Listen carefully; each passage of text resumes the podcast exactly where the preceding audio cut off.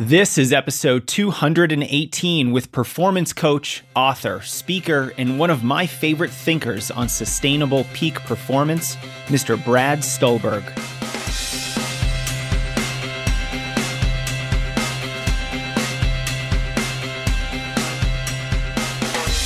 Welcome to the Strength Running Podcast. I'm your host, Coach Jason Fitzgerald, and this episode features one of the best thinkers about sustainable well being, performance, and mental toughness, Brad Stulberg. Brad coaches executives, physicians, and elite athletes on their mindset and how to optimize their performance and progression over time. His new book is The Practice of Groundedness, a transformative path to success that feeds, not crushes, your soul. He's also co written The Passion Paradox and Peak Performance with his co author, Steve Magness. In this discussion, we're going to talk about being competitive and driven with high standards for yourself in a way that's sustainable over the long term. But before we start, if you're new to this podcast, then welcome. Strength Running exists to help you improve. So don't miss our YouTube channel at youtube.com slash strengthrunning. And of course, our home base is strengthrunning.com. Since 2010, we've helped tens of thousands of runners all around the world with the award winning Strength Running blog, our free email courses on topics from strength to mental toughness to injury prevention, and the full catalog of training programs and coaching services to help you achieve your wildest ambitions as a runner at strengthrunning.com slash coaching. This episode is sponsored by InsideTracker. They help you analyze your body's biomarker data to give you a clear picture of what's going on inside you, and then offer science backed recommendations to improve any metrics that are outside of your unique optimal zones. For a limited time, you can get 25% off the entire InsideTracker store at insidetracker.com slash strengthrunning. We're also supported by Athletic Greens, a new sponsor that I'm very excited about. They're a health and wellness company that makes AG1, a category leading greens mix that has 75 vitamins and minerals, prebiotics, probiotics, antioxidants, and adaptogens. Go to athleticgreens.com slash Jason to get a free year's supply of vitamin D and five free travel packs. You can sign up for a one time shipment or a convenient recurring delivery at athleticgreens.com slash Jason. Our special guest today is Mr. Brad Stulberg. He's written three of my favorite books on performance titled Peak Performance, The Passion Paradox, and his latest, The Practice of Groundedness. In total, they've sold more than a quarter million copies and have been translated into more than 15 languages. He's a contributing editor to Outside Magazine, and his work has been featured in the New York Times, the Wall Street Journal, the Washington Post, Wired, and many others. Brad also coaches entrepreneurs, executives, pro athletes, and physicians on how to be a top performer sustainably. And that is the theme of this discussion how us runners can go after our big goals in a way that doesn't burn us out we all want to train harder, achieve our lofty aspirations, and do so for years and years to come. Brad is going to help us think more strategically about long term success, about sustainability, and the mindset strategies that make all of this possible.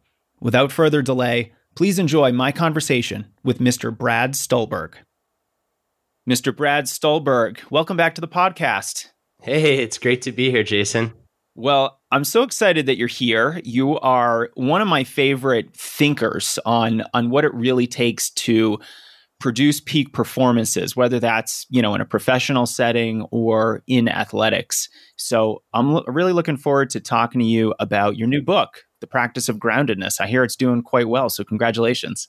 Yeah, thanks. Um, it's always uh, always fun to put one of these out in the world. You never know what you're going to get, but so far people seem to be digging it, which is good.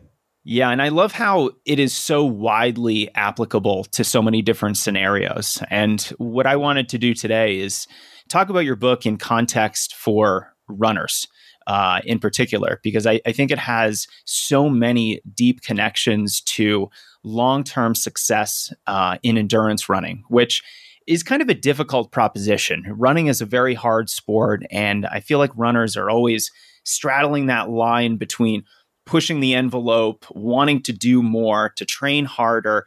But then also, you have to be wary of injuries, you have to be wary of overtraining, and just burning the candle so bright that your drive and motivation sort of evaporate over time. So, uh, really excited about this. And what I wanted to do is talk about some of the big principles that you have in your book.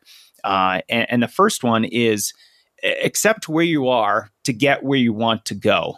And Brad, this is impossible for us runners. we overestimate our fitness. By doing that, we we run workouts too fast, we rush our training to get ready for a race. You know, it's why the annual injury rate among runners is is just so high, maybe upwards of 70 to 75%. So, I'm really curious what practical ways can athletes truly accept where they are right now so that they don't make these mistakes. Because I think in running, it's so easy to make them. Right. So I'm glad that you you zoned in on that because I think that there are a few practices in the book that really will benefit runners and and the ones wrapped up in this notion of accept where you are to get where you want to go um, for sure. So I'm going to talk about three specific things. The first is this notion of self distancing, which basically means that when you are in a challenging, emotionally driven situation, it is very hard to think clearly and make good decisions yourself.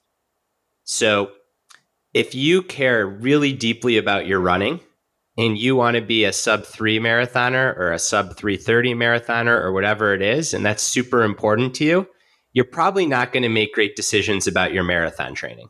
Oh, man. you're going to project yourself out to be closer to that goal than where you actually are. So, the first practice, and I promise listeners, Jason, this is not like paid publicity for coaching with Jason. The first practice is to get a coach and listen to that person because that person will definitely be able to see more clearly where you are. And once you pay someone, hopefully you'll listen to them. The second thing applies particularly to injuries. So, my guess is 95% of people listening to the podcast have been in a situation where they tweak their hamstring or Achilles or calf or you name it, and you've already shut things down for two days and you don't want to get off your training plan much longer. So you find yourself you know, going 800 milligrams of Motrin and limping down the stairs to go start your run.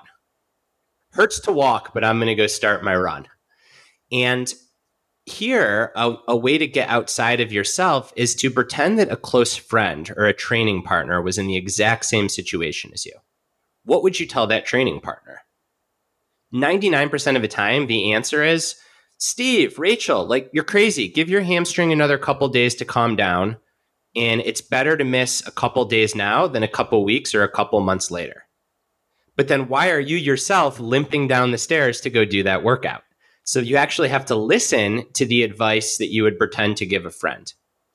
So those are both very much training related, right? Wanting to get farther along than you actually are, or in the case of an injury, being a little bit delusional about what's actually going on. For a hit it feel good now, I can do my workout. I can log that. I only have to miss two easy runs versus feel good later, which is I'm actually going to give this thing the time and space to clear up. So many running injuries, Jason, they start small and they become big because people don't take the extra day, two days, three days, one week. Accepting that, hey, I'm hurt, but it's going to be a lot worse if I keep pushing is really hard. But ultimately, that's the stuff between you know being able to train more or less consistently versus having to have uh, large gaps in your training. And then the third one I wanted to talk about was more when you're in the middle of a workout or you're in the middle of a race. And in the book, I talk about this beautiful parable from ancient um, Eastern wisdom traditions about the second arrow. And the first arrow is the thing that happens that you can't control or that you didn't see coming. The second arrow is all of your repression or judgment or fear or resistance to that thing. So you're mid workout or you're at mile 16 of an important marathon and suddenly you get cramps. Okay, that's the first arrow. You've got cramps. The second, third, and fourth arrows are, oh my gosh, this is going to throw off my entire race. I might as well quit. Why do I still do these? These are never going to go away. It's all of this self talk or delusion about what's happening, which just burns energy and prevents you from actually taking wise action to deal with what's happening. So the first arrow is again the thing that you can't control. And in the case of cramps, maybe you could control it, but when you actually have a cramp, there's not much you can do. But it's often the second, third, fourth, and fifth arrows that actually hurt worse than the first arrow. Another example from my running days porta potty stops during a race. You can just get it over with and go to the bathroom and get back on the course or you can obsess about how you're going to shit your pants, how it's going to completely blow up your race time, how this always happens. Maybe I'll be able to hold it. And all that stuff is just mental energy that you actually need to run a good race. I love that. And and I feel like what you're describing is is a form of mental toughness. And the way that I describe that is your ability to proactively solve problems on the fly in a productive way. And and that's all it is. It's not this you know super masculine idea of toughness and you're you're beating your chest. It's it's none of that.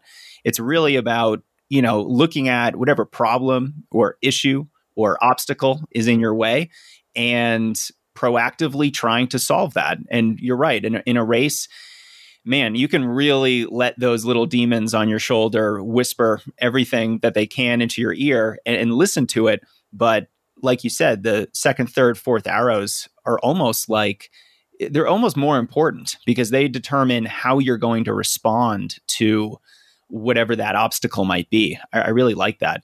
Is, is, this another way of describing almost being more process oriented, where you're you're not really sort of projecting into the future? You're you're trying to do the best you can right now, today, with what you have, and, and that's a sort of a way of I like to think about being process oriented. You know, you're you're doing the right thing right now. You're not trying to do what you think you should do or anything like that. It's the process based on reality. Yes. Um, and it, I think that this stuff becomes even more important in distance running. So if you're running like the 100 meter dash, not too much can go wrong. And if something goes wrong, it's going to blow up your race. If you don't start well, well, it's only 100 meters. You're not going to run a good race. If you have a hamstring strain, guess what? Like, that's the end of your race. But in a 5K or 10K or half marathon or marathon, all kinds of stuff's going to come up. So, this ability to just really accept what's happening and be in the moment so that you can problem solve effectively gets increasingly important as the distance of the race goes up. I think I have a hypothesis. I haven't empirically tested it. This is why ultra running tends to favor older individuals because while their raw talent might not be as good as the younger competitors, they have more wisdom. And in a 50, 100, 200 mile race, wisdom becomes almost as important as raw talent because, again, more stuff is going to happen. So it's your ability to deal with that stuff uh, that becomes super important. So I think that process and presence go hand in hand because if you're focused on the process you really have to be present for like this is what's happening right now this is what's happening in the moment um, the triathlete Mirinda Carfrae talks about how when shit hits the fan in the marathon of an Ironman, which it always does, she just thinks like eat, drink, run. Eat, drink, run. Like th- that's what I can control. That's what I have to keep on doing. Maybe it's eat, drink, walk, run but it just completely eliminates the the monologue in between your ears that again just burns a ton of cognitive energy that you actually need to solve the problem at hand and to stay focused for the rest of the race. Yeah, I love that. The the burning of cognitive energy I think is is a really critical thing to think about when you encounter any sort of issue in a longer race because I think, you know, that is such an obstacle for runners engaged in those longer races.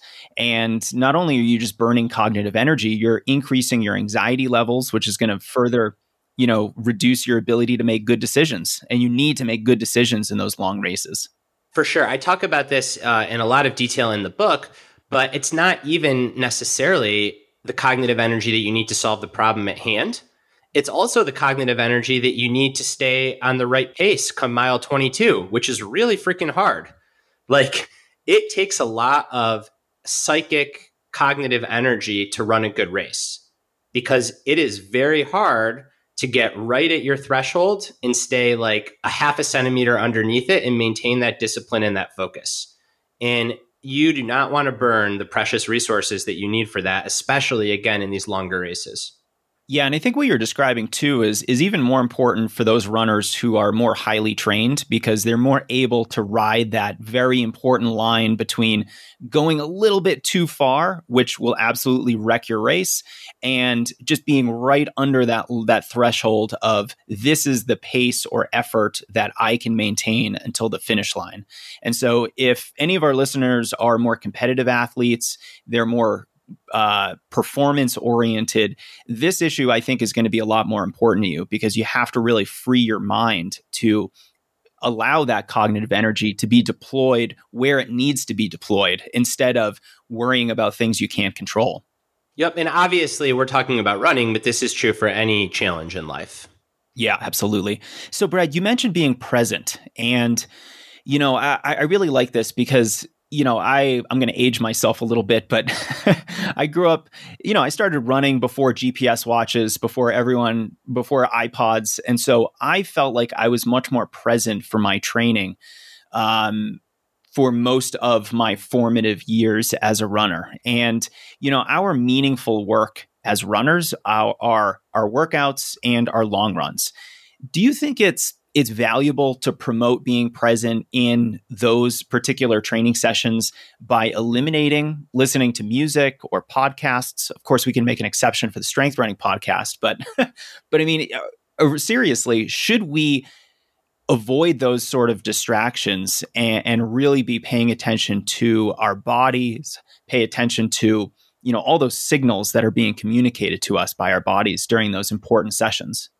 Well, I'd say it depends.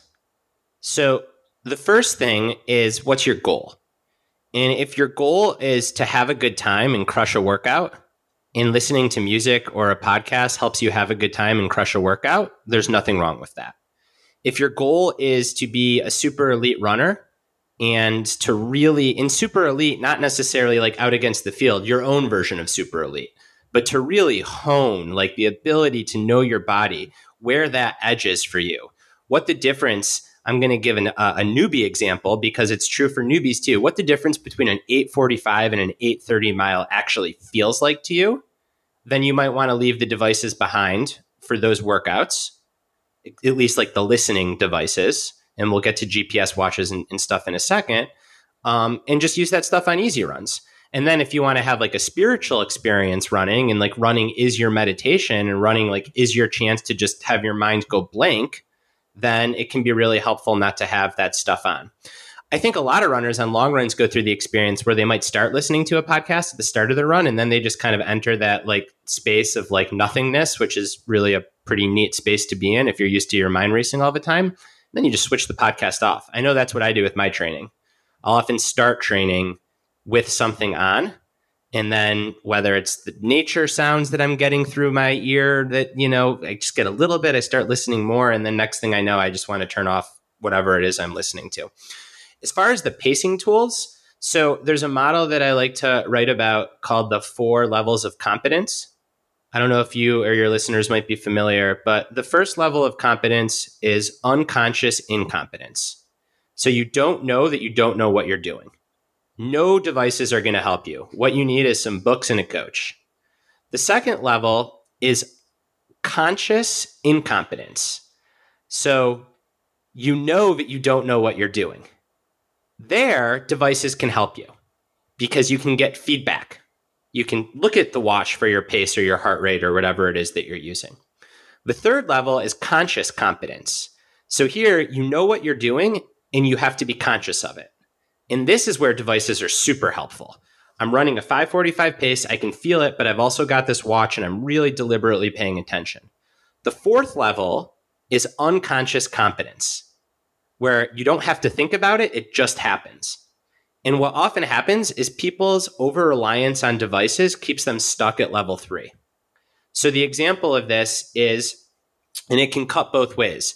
You could be about to have one of the best workouts of your life but your watch suddenly says you're running 530 instead of 540 and you freak out. and you go down to 540 just because the watch said, when in fact, on that day, your body was going to run 530 and be great. The flip side is you might be coming off of a cold or the flu, or you might have a hamstring that's about to get pulled. And on that day, 540 feels a lot like 530. But because your watch says 540, you might be like, ah, oh, got to hit 530, got to get down, got to fight through it. And in those instances, I think the devices can be a huge disservice because they sometimes hold you back when you should push forward or push you forward when you should hold back. Now, it's a fine line between you know, having that device to help you get a feel for those paces versus having the confidence to leave the device at home once you have the feel. I appreciate you saying super elite for you. And I, I, think that's a clear differentiator between essentially reaching your own potential, getting a peak performance out of yourself rather than comparing yourself to, you know, an, an objective elite athlete. Um, and, and this whole idea of unconscious competence is really fascinating to me because it it totally reminds me of you know my own running days and how you know at a certain period of my time of my running career you could get on the track and just execute paces without a watch that are within five seconds of each other. And you would know the difference intuitively of how these paces feel.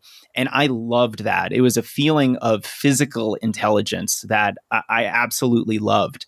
And, and I think you're right that a lot of runners today are so over reliant on their GPS watches that they kind of can't get to that next level because it's subjective. It requires you to know yourself. And because of that, it's kind of hard to teach. You know, you, you don't learn it in a couple weeks. You can't learn it just by taking off your GPS watch for for one workout every once in a while. It really needs to almost be this lifestyle that happens over and over again through repeated exposure to it to really to really learn. Um, and, and I think you know, kind of being more present when the going gets tough during those times that are really difficult maybe are more important learning opportunities. W- would you say that that's potentially true where you know it's almost like the issue of deliberate practice? You know when your practice is very challenging that's where you need fewer distractions I very much agree with you. In the book, I talk about how um, it is almost always harder at first to do something challenging without distraction than with distraction. And then later on, it becomes easier and more fulfilling. So the first couple times you try to run without distraction is going to be hard because you are going to be bored or your mind's going to race or you're going to be anxious that you might be running the wrong pace or you might um, tune into your body so much that suddenly you're realizing all these sensations that you didn't even know existed. And no doubt popping on the music relying on your watch is much easier. But if you stick with that more intuitive fully present way of running eventually you get to a point where that actually becomes easier in the watch or the podcast or the music, it all just becomes noise. And I think that it's a question that you as a runner have to ask yourself like, well, where do I want to go with this? Do I enjoy this to stay in shape and have fun? Which is very different than I actually want to have a deeper relationship with the sport. And like you so eloquently said, I want to pursue like physical mastery, which I argue, and I talk about this in the book, in a world that is so digital and knowledge economy driven and frantic and frenetic, like having physical mastery helps ground you well beyond running. So I'm a big proponent of hey, carve out the time, you know, let's let's let's leave the watch aside because again, depending on where you're at in your journey, it might actually be a great tool, it might not. But the podcast, the distractions, I'm a big proponent of trying to leave that behind. Um, for for a period of time when you're working on physical practice. And i know it you know even even like in my own strength training so we're not even talking running we're talking like what three sets of five deadlifts right? If i go down there with a podcast on i get through the workout and that's that and i feel good after. If i go down there without anything on i enjoy the workout so much more. And the lifts are of better quality and i'm more motivated to do it the next time but it's always harder to start a workout without the podcast on because my 21st century brain's like, you know, well, this isn't productive. You could be learning something um, while you train. And that's kind of that initial barrier that you just have to, to, to fight through to then get to doing the thing for the sake of doing itself with no distraction. Yeah, it's so much more rewarding when you can actually get to that place. I remember one of my favorite workouts used to be 8K at tempo effort on the track, which is a boring workout. I mean, we're, we're running 20 laps on a track at a consistent kind of, you know, a pace that you could go for, you know, maybe upwards of an hour or so. And I used to love that workout because it was so meditative. It was I was just like, going to say, it's meditation. It's like listening to your breath for 30 minutes. It's hard, but it's not like painful it's just hard. But once you like zone in and you find that breath, or in your case, like you find that pace, then you just get to ride that wave. And it's a really neat thing. Oh, it's it was it was so great. And one of my favorite training memories was actually enlisting the help of my little sister to come to the track with me. And she recorded every 400 meter split on a piece of paper. But I told her, don't tell me. I don't want to know. I want to look at it later. And I was at such a great spot with my training that I had such a consistent tempo run. Every lap was, you know, pretty consistent with the one before it. And there was a slight negative split to the workout. And when you can execute that kind of a run without a watch, when you get to this this point of physical intelligence, it is so incredibly rewarding. Now, another part of your this section in your book you kind of talk about how your environment is really important. Do you have any ways that runners might be able to engineer their environment so that they can be a little bit more present with their running? You know is it as simple as you know trying to take off the the watch or the podcast every once in a while and, and try to do that more and more? Or do you have any other concrete strategies for runners? Yeah, I think leaving the devices behind is is the simplest and, and probably the lowest hanging fruit. Um, I think something else that can be helpful is your internal environment. And if you are going to leave something behind, maybe trying to come up with one or two cues that you can focus on when you start to get way distracted. So that cue could be your breathing, that cue could be your right foot hitting the ground. Um, that cue could be like your quadricep muscles or your hamstrings. And it can vary based on the workout. Like a tempo run or a long run, you might want that cue to be your breathing because you really want to settle into a place that is sustainable. For speed intervals, you might want that cue to be like your foot pushing off the ground or like your knee drive to so you can have good form. Um, that is very similar in meditation, right? They don't just say sit there and do nothing in like achieve bliss. They say sit there and pay attention to your breath. So like what's the internal cue that you can settle in on? That can be super helpful. Um, and then the the last thing would be try to run in an environment that um, if you really want to groove in that you know. Because you don't want to be like having to look for street signs and that sort of thing. You kind of just want to like be in the run and, and and and not have those external things around you sucking your mind away do you think in that scenario it would be beneficial to do some of your more high quality workouts almost in the same training venue time after time? Because I know for me, I got into a great groove where I was doing tempo runs on a certain trail loop when I lived right outside of Washington, D.C. And it almost put me in that perfect frame of mind. Every time that I was going to do a hard workout, I was on the track. A tempo run, I was on this this trail loop. And it was just phenomenal for my my mindset for those workouts. Yeah, spot on. I mean, you and I are kindred spirits. I very much agree with that. I think I want to be careful because I don't want us to come off as like these like elitist athlete zen masters. There is nothing wrong, I'll say it explicitly, with doing workouts with music or podcast or whatever the hell you want. I mean, my guess is most listeners aren't professional athletes. This is supposed to be fun. If that's fun, great. And if you can even start with just one workout a week, just try it and see how it feels. You might find that you actually start to enjoy the distraction free stuff more. So I did want to kind of like put that non sequitur in because I always want to be careful of like, you know, I still train with music quite a bit. Some days I don't though. And, and those days are very intentional and, and it's great.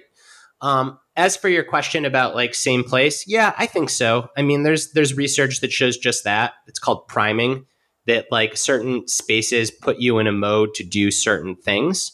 Um, and I think that that's very true with running. Now, does that mean that you have to find the perfect track? No, you can measure the 400, you know, on the the high school football fields track or not even on the grass. Like it doesn't really matter, but I think like some predictability to get into that rhythm is great. I appreciate you bringing up the fact that we're not some elite Zen masters. Uh, I frequently run with music or a podcast, but I think it's always very interesting to talk about, you know, if we are going to optimize for a peak performance, what might be some of these best practices? And so, of course, if you want to run with music, great. Uh, I think there's nothing wrong with that. It's contextual too, um, Jason. There's there's this research that shows that like so let's say that you are running with an injury and you did the whole give advice to a friend thing, and it's not reckless running with an injury, it's running through some pain. In those instances, running with distraction could actually be helpful because you don't want to be overly focused on that thing that's hurting you and freaking out. Now, in the same instance, if that injury is you know, soft tissue and it could go from an eight to a nine if you push too hard, then you actually want to pay pretty close attention to what it feels like. So there's a lot of nuance too in, in what circumstances in particular might call for for leaving the device behind. But yeah, for a healthy runner looking to get the most out of themselves, I think that just trying to start with one workout a week, it's easier on workouts than easy runs, where you drop that stuff um, and, and, and you hit it distraction free. I think it's a really good practice. Yeah, absolutely. I'm glad you said that. Uh, let's talk a little bit more about another principle in your book called uh, Embrace Vulnerability to Develop Genuine Strength and Confidence. I love this. I would also love for you to talk a little bit more about how might this look for runners. Mm. Well, there's a poet that I quote in the book, an old German poet, Maria Rainer Rilke. And Rilke said, I want to unfold, for where I am folded, there I am a lie. And my interpretation of that is that if you fold over parts of yourself that you're vulnerable, that you're weak in, you're kind of lying to yourself. And if you lie to yourself, intellectually you can do it, but deep down inside, you know that you're lying to yourself. So in the West, our culture tells us like play to your strengths, don't think about your weakness. Don't don't even acknowledge them. Repress your weaknesses. Don't go there. And you can do that intellectually but eventually those weaknesses creep up on you. So i think that there's two examples that pertain particularly to runners here. I think the first is that you are going to experience pain and discomfort when racing. And that makes you vulnerable because it's not fun to experience pain and discomfort. So you can lie to yourself and be like, oh, like it won't be that bad. And then when it's bad, you freak out or you slow down or you get scared. Or you can say, hey, like this is going to hurt. And I'm going to accept it's going to hurt. I might even be a little bit scared that it's going to hurt, but I'm not going to be scared about the fact that I'm scared it's going to hurt. I'm just going to call a spade a spade. The second way that being vulnerable can help with runners is when you really care deeply about something and you give something your all and you have skin in the game, it makes you extremely vulnerable. Why? Because if you do something for a long enough time, things eventually aren't going to go your way. You're going to fail. And the that's just like the cost of being in the arena and caring deeply. So way back in the day, everybody had the um, and maybe some of y'all were the cool kid in gym school but every or in gym class in school everyone had the cool kid in gym class in school and the cool kid never tried because they were too cool to try right? No they weren't too cool to try. They were freaking terrified that they would lose or that they would fail. So they hid behind their insecurity by not giving it their all because giving something your all inherently makes you vulnerable. And i think to get the most out of something you have to give it your all and you just have to accept like hey i might fail and it might hurt. And that's just like that's part of the game. Falling short on something that you care deeply about is almost an assault on your identity of who you are and that can be really hard to wrap your head around. And, and there's so many protective mechanisms that we have that to protect ourselves from that kind of a feeling. Yeah. In the book i quote the poet david Whyte, who says that the things you care about break your heart. And to me, that just like sums it up perfectly. Yeah, exactly. Running has broken my heart so many times. um, you know, I think a lot of us runners, you know, we try to avoid vulnerability because you know, it means we have to embrace the fact that maybe we're injured or we're not yet ready to start marathon training, even though we really want to, or, you know, we can't run that pace with the Bingo. group. That's a big one. Yeah. Although I, I think I can, let me just try. And so it's this lesson in humility. How can athletes get better at being vulnerable with their own limitations? Because I feel like that is a limitation in itself that really holds a lot of runners back. I think here, and I write so extensively about this in the back half of the book on like redefining practice. But I think here it's to view running not as a hobby, not as a goal, but as a practice. And I define practice in the way of it is a pursuit that you care about, where the goal is the path. And the pure point of it is to learn more about yourself and to get better at the craft over time. And if you have a practice mindset, it's not to say that races and results are important, but it's still just all information. And when you shift into that like long game mindset and running becomes less about getting the PR time in this race and more about like this is a part of who I am and I get to be really curious about it and I get to explore myself and my limits and I get to have a deeper more intimate relationship with the sport. Well, then to me that also brings with it humility because there's not that pressure to have to go out arrogantly and be like, oh, I need to break three hours, so I'm going to go out at 646 or whatever the pace is, even if I'm not ready. Whereas if it's a practice, it's like, huh, like this is where I am right now. So you can see how all of these principles, acceptance, presence, vulnerability, they're all very like interdependent and, and they help feed each other. Um, so that's the first way to do it. And then the second way is through lived experience. I mean, once you blow up in a race because you lied to yourself about, you know, your abilities, then you're less likely to do it again. I love you talking about kind of thinking about your running as a practice because when I think back to you know the dozens and dozens of runners that I was fortunate enough to be on a track and cross country team with in college there were so many different psychological approaches to training when you're around so many different guys and, and gals on the women's team too. And it's interesting because I think the runners that were the most successful, and not just the runners that had one good season, I mean the runners that were pretty successful for all four years, were those runners who loved training. They didn't just want to run a fast race. They loved training. They're like, oh, this workout's going to be great today. I can't wait for this long run they were invested in the process of training.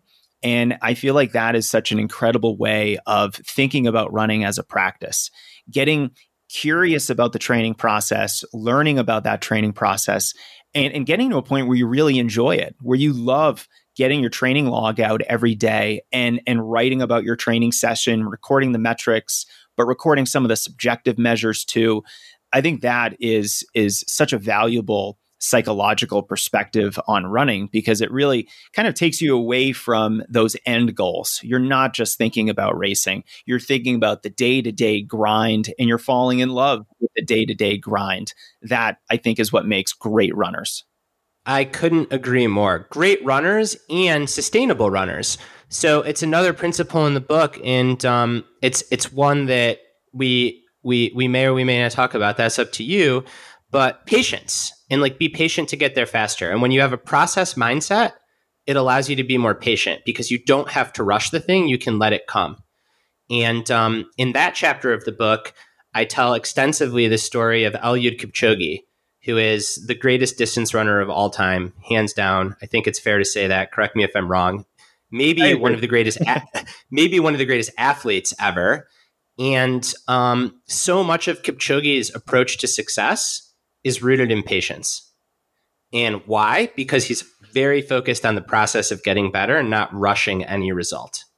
Um, and he he I, I write about this, so I want people to pick up the book and read this because it's like what makes Kipchoge so special is he's gotten this nickname in running, like the philosopher king of running, and he has so much ease about him.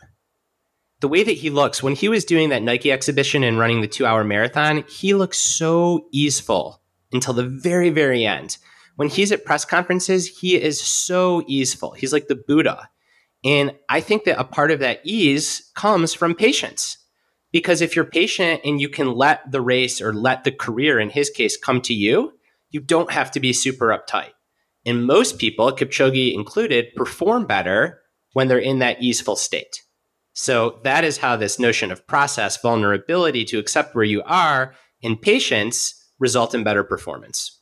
Yeah, I think patience and performance are are so intimately intertwined because you really can't have one without the other. Uh, because you know if you're not being patient with your training you're going to get injured or you might become overtrained because you're pushing things so much. Or you're psychologically burnt out because it's really like exhausting like feeling the compulsion to achieve something around the corner all the time Right, and also with per, with process too. You know, if you are a process oriented runner who's fallen in love with training and and kind of that whole process, then you are going to focus on it. You are not going to skip the corners because I think those runners who have that process oriented mindset will just realistically look at their training and be like, well, I can't run that fast mile right now. I, I need another two months. And so they're really realistic with where they're at and they're not going to attempt something that could leave them injured or you know some other you know negative outcome because they're just realistic with their current process of where they're at. So i, I love that. Um, i'd love to talk a little bit more about deep community. I think this is such an incredibly important one for runners. Um, and an important principle of groundedness too brad you know i admit that i had I think I had a huge advantage when I started running because I had a team, I had a coach, I had that supportive community from the very beginning. And that's how I was brought up in the sport. How can we go about creating these bonds, these relationships, this community if you don't get to join a team right from the start of your running career? All right. So I'm glad that you asked about this principle because I think it's a really important one. So in the book, I tell the story of Shalane Flanagan um, and her decision to go from training predominantly solo to training in a group of other women, and how that not only skyrocketed Shalane's career, but also the careers of the other women she trained with and their enjoyment of competing at that level. And you might be thinking, well, that's Shalane Flanagan. Like, I'm just a regular old, you know, person. That's a whole different ballgame. But I think the reason that her story is so instructive is because it was the same obstacle to building deep community that Shalane faced that so many of us face, which is that it is somewhat unoptimal or inefficient at first. So if you try to run with a community, you have to schedule workouts. You might not be able to run. You for Shalane, and I'm making this up, I don't know if it's true. Let's say that she felt that she peaked and she had the best energy to run at 6:15 a.m. But two of the other women were moms and they had to get their kids out the door to school at 7. So guess what? The group run couldn't start till 7:30 a.m. Well, that's not acutely optimal. It's easier to go out your own door when you feel best. Um, pacing. You mentioned that it doesn't make sense to run with a group where the pacing is way out of whack. But a lot of neurotic type A runners say, oh, they're doing the long run at 705 and my training prescribes seven minute pace. I argue that the benefit of doing that run in the group outweighs the fact that you're not perfectly on pace for that long run. So I think that we are so apt to focus on like the acute benefit or the acute efficiency or the thing that's most optimal to us as individuals that it crowds out the time and space to actually build a community when the benefits of running in community aren't as um, measurable, but they are so immense for enjoyment of the sport, for sustainability of the sport, and performance. Because if you're enjoying something and you're doing it in a sustainable way, you perform better. Um, so in, in the book, it's called the Shalane effect, but this notion that it had on her and on all these other women, and, and many, myself included, would argue on US women's distance running, is she started to embrace the community element of running even more um, towards the later phases of her career. I actually find it more compelling that this helped Shalane because she's elite. Because if it can help her, then it can help us even more. You know, she's someone who was already scratching at the the ceiling of her potential. You know, she's a world class athlete. I, I think she started training with this women's group uh, in the back half of her career. You know, this wasn't something she was doing when she was 26 years old. No, 26. Shalane was focused on like, I need to run at this exact pace at this exact time of day because it's me, me, me. And I love Shalane. I'm not criticizing her. I think that's the mindset that most people have about most things, even beyond running. But then, as you were mentioning, like when she made the switch, it probably felt kind of like angst provoking at first because she's giving all that up, but her performance ends up even improving. Yeah, and if her performance can improve, which it's already so well optimized, I think the potential for others' improvement who aren't at that level is even greater. Now, I also recognize that not everyone has the chance to join a club, or maybe they live in a town where there isn't a big running scene. Is there an opportunity for you know, uh, joining an online running community uh, that could somehow fill the gap? Can they? Can an online community even begin to give you some of the same things that an in-person group can? So, I'm not going to say fill the gap because it can't, but I am going to say it's much better than nothing. So if you are in a place where it's just there are no runners or there are no runners of your gender or no runners that run a pace even close to yours, whatever it might be, first I'd say like is that really true or have you just not looked you know hard enough? But for some people it really is true. Then yes i think that having an online community is much better than nothing. I think the issue is when online community replaces the real thing. And in my own life in in, in areas of physical practice and sport i've had online communities and in-person communities and they can work hand in hand. So the in-person community might be people that do the same sport as me, but don't do it at a level at all that I do it. So in my case, because I've been fortunate to like meet some really great performers, I tend to hang out with people that perform at a whole level better than me. So I can still enjoy like, you know, talking about the sport and and all that, but it's at a completely different level. Whereas online, I can go find people that are like 80% good, which is where I am. The flip side can also be true you might be 100% good and you might be like, there's no way I could run with these hobby joggers in town. But you can still go get beers with them and like have friendships that are built around running. And then you can, God forbid, go to like Let's letsrun.com.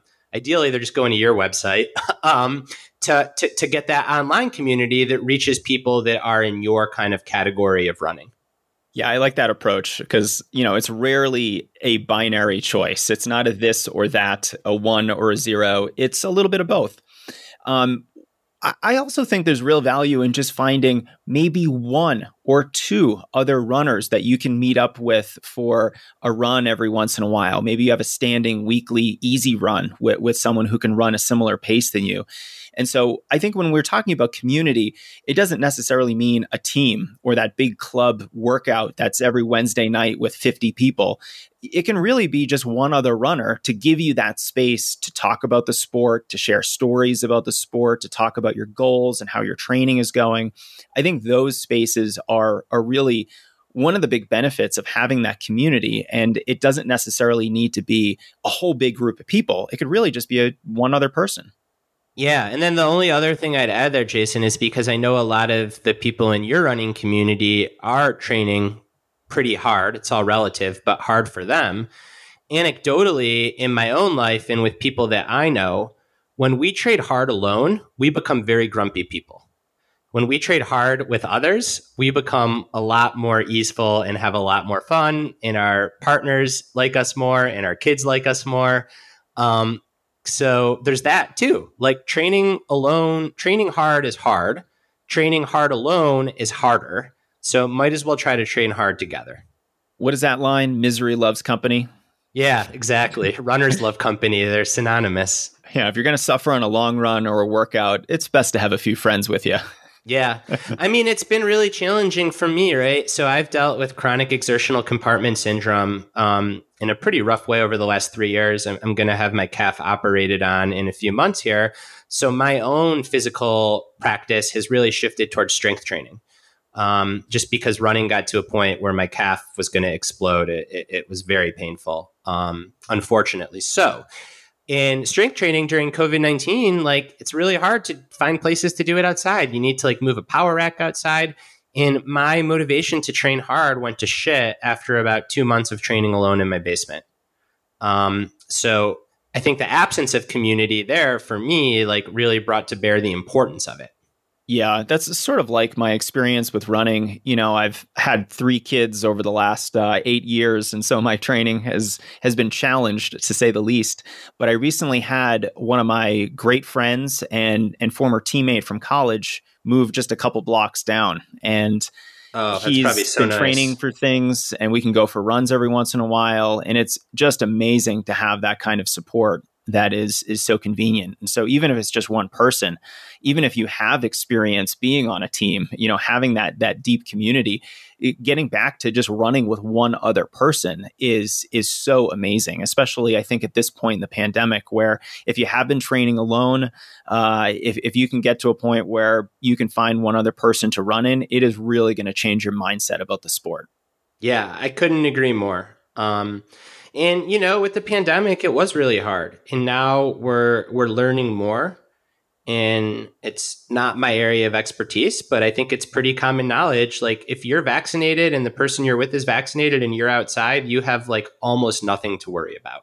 Yeah. Um, and now that we know that, it's a great time to start building running community again. Oh, I'm excited, Brad. You've got me really jazzed about training hard because now we can do it more productively, more sustainably.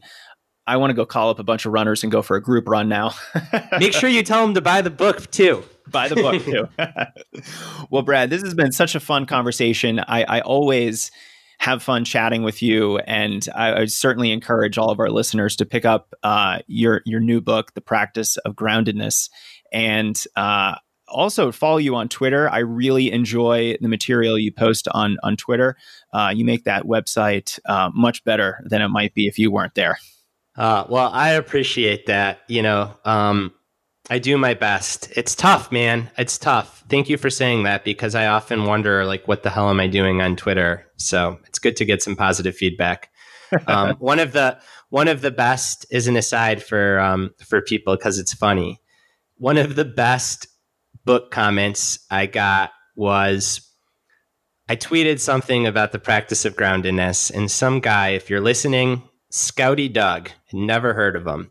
He just quote tweets me, which basically like means for those not on Twitter, he takes like a little picture of my tweet and then writes something above it.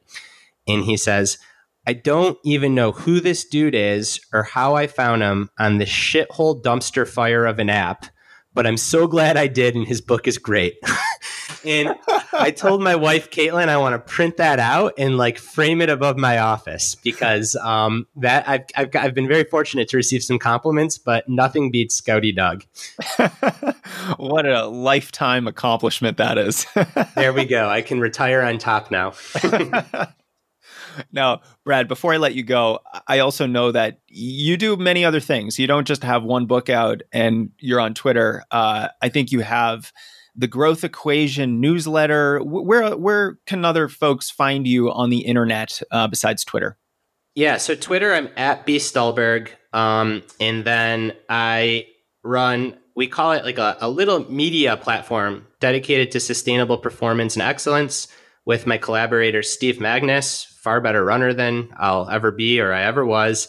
Um, and that's the growth equation. And that's just www.thegrowthequation, excuse me, www.thegrowtheq.com. Got it. Yeah, you guys have put together some really interesting stuff. So, Brad, thank you for your expertise and your time today. We so appreciate it. I'm going to link to your book, The Growth Equation, your Twitter account, all kinds of extra goodies in the show notes. Mr. Brad Stulberg, thank you. Yeah, I really appreciate it, Jason. All right. Thank you for listening. That's my discussion with Brad Stulberg. I hope you go check out his new book, The Practice of Groundedness, soon because Amazon had it nearly 40% off recently. You can also see the show notes on Strength Running for more of Brad's work. A big thank you to InsideTracker for sponsoring this episode. They want to help you do what you love for life. They want you to be a successful, healthy runner for decades. InsideTracker is the industry's leading personalized blood testing company that helps you analyze your body's data and get a firm idea of how well you're responding to training. understanding your body's biomarkers, from stress hormones like cortisol to testosterone to vitamin D, can help you determine if any of your critical biomarkers aren't where they need to be. But the best part is that after they give you personalized, optimal ranges for each of these biomarkers, they give you a whole variety of ways to improve them through diet, lifestyle, or exercise changes. I've personally gotten three ultimate tests from them, and the process is simple, it's easy, and it's very eye opening. And for a limited time, you can get 25% off any test at insidetracker.com slash strengthrunning. This represents a big chunk of savings, so stack the odds in your favor and give yourself every advantage with a personalized blood test. Go to insidetracker.com slash strengthrunning to save 25% today. We're also supported by Athletic Greens, the health and wellness company that makes comprehensive daily nutrition super simple.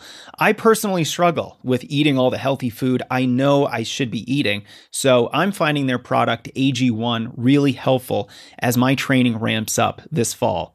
One scoop per day is what I've been doing, and it includes 75 vitamins, minerals, and whole food sourced ingredients, including a multivitamin and multiminerals, greens, superfood blend, probiotics, and more. This helps me fill in any nutrition gaps in my diet, and I have quite a few. and it gives me a nice boost of energy and focus throughout the day. And with all three of my kids in school, I know I've got to support my immune system, or else I'm getting sick and can't train. But what I love about AG1 is that it changes. Over the last decade, they've made 53 improvements to the formula based on the latest research to make these nutrients more absorbable and more rigorous with third party testing. Go to athleticgreens.com slash Jason to see the great offer that they've put together for podcast listeners. You'll get a whole year's worth of free vitamin D and five free travel packs of AG1 with your first purchase. You can sign up for a single shipment or for a monthly drop. The choice is yours.